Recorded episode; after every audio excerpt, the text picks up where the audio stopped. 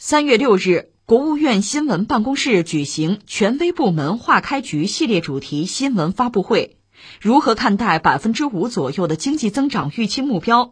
国家发展改革委副主任赵晨新表示，可以从三个方面来认识把握。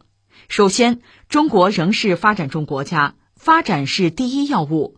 实现党的二十大确定的目标任务，需要在提高发展质量效益基础上，长期保持合理经济增长，同时统筹推进扩大就业、改善民生、防范化解风险等工作，也需要保持一定的经济增速。其次，百分之五左右的预期目标符合经济运行走势，符合经济发展规律，也有利于引导各方面更加注重提高经济发展质量和效益。加快构建新发展格局，推动高质量发展。第三，各地区发展信心和劲头十足。各地人代会都确定了今年本地区经济增长预期目标。国家发改委做了统计和分析，三十一个省区市中有二十七个省份预期目标高于全国，其中有二十三个省份为百分之五点五或以上。各地的发展信心，采取的务实举措，为全国目标实现创造了条件，打下了基础。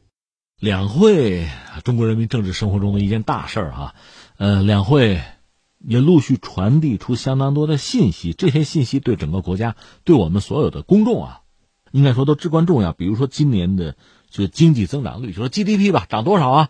百分之五，这是两会传来的消息。那这百分之五马上引起热议。这个增长目标怎么来看？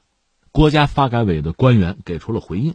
首先感慨一句，就是现在我们这个官员啊，确实很应该说很会讲话，因为我们做媒体的嘛，所以一方面我们懂得官员的讲话呀、表述啊，这很重要。同时我们也很期待他们讲得好。而现在我们看到发改委这几位官员吧，有点有点问一答十的意思，就是说很知道老百姓关注什么，很知道记者想问什么。所以你开个口子，我就一二三，我就告诉你。所以本来是说对这个百分之五啊怎么看？这几位官员的回应呢，那可不简单，仅仅是百分之五的问题，直接概括出三个具体问题：一个是当前经济恢复的态势怎么样，能不能持续；再一个就是怎么看这百分之五，就经济增长这个目标；还有一个怎么推动实现这个目标，你采用什么举措？而且就说到这百分之五本身呢，又可以从三个方面来认识。一个讲中国还是个发展中国家，发展是第一要务；一个是百分之五左右的发展的预期目标吧，符合经济运行的走势，符合经济发展的规律，有利于引导各方面更加注重提高发展的质量和效益。另外，第三就是各地区啊发展的信心劲头很足。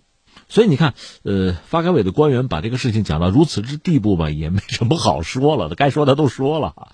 呃，如果你让我做观察或者评论的话，第一个我们要说呢，首先百分之五体现了我们一个就求稳的心态。那稳中有进，稳中求进，这是我们一直以来的一个态度。特别是在目前这个状况下，因为从全球经济看，有太多的不确定，太多的没准儿。那我们把自己做好呢，你要把困难想足，要想透，料敌从宽嘛。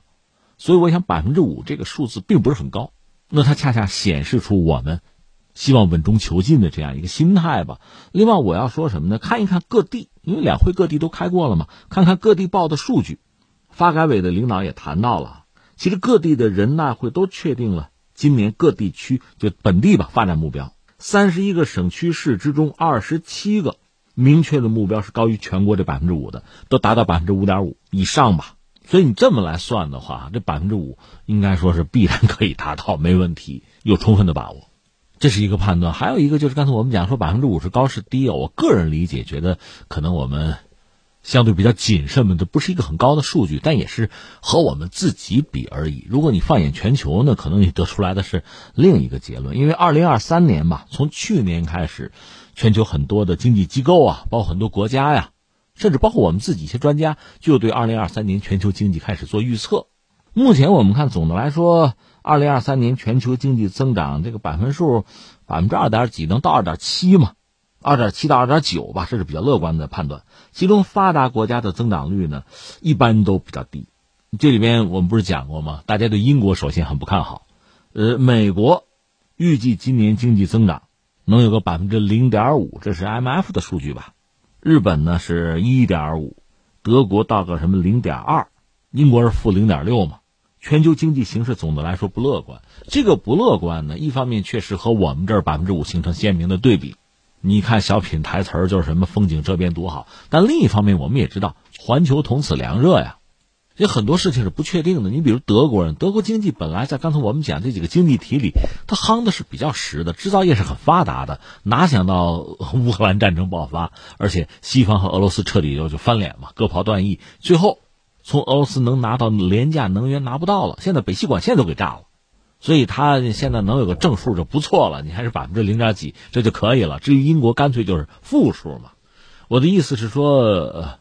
百年未有之大变局，确实有很多的不确定性。在这个时候呢，保持自己经济的发展，那保持社会的稳定，确实是一个重大的挑战。当然说，每个国家国情不一样。我个人一直以为呢，在目前这个阶段，就是说全球化遇阻啊，甚至全球的产业链、供应链要重置，在这个时候，大国往往是有一些自身的优势的。你比如美国，人家四亿人口一个大国；俄罗斯一点四个亿人口啊。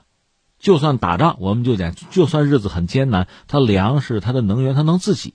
总的来说，它不会乱。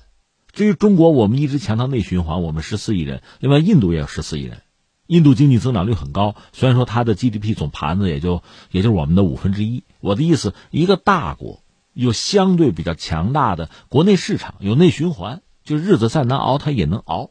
而对一些小国，恐怕就是面临巨大的考验吧。你比如什么日本啊，包括韩国，这都是发达经济体，但是它国内市场都很有限。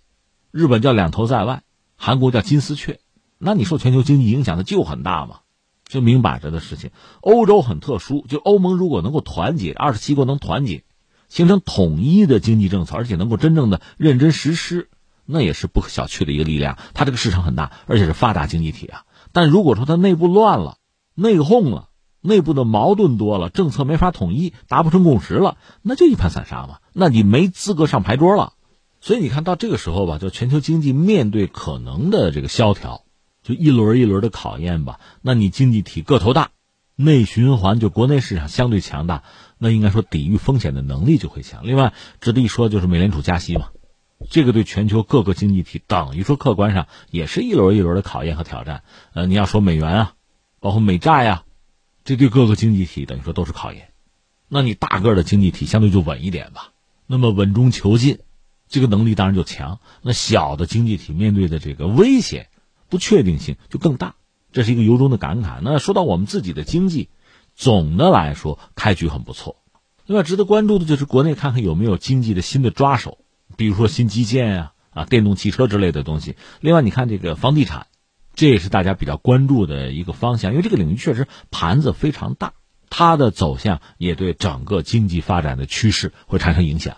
说到底呢，个人以为这百分之五还是比较谨慎的，是有比较大的把握能够实现的。其实更确切的问题，我们不如问，在百分之五的基础之上还能往上拱多少？那这一方面需要专业的经济学家去测算去回应，另一方面就需要全国人民真的是撸起袖子加油干啊，看能干到什么程度了。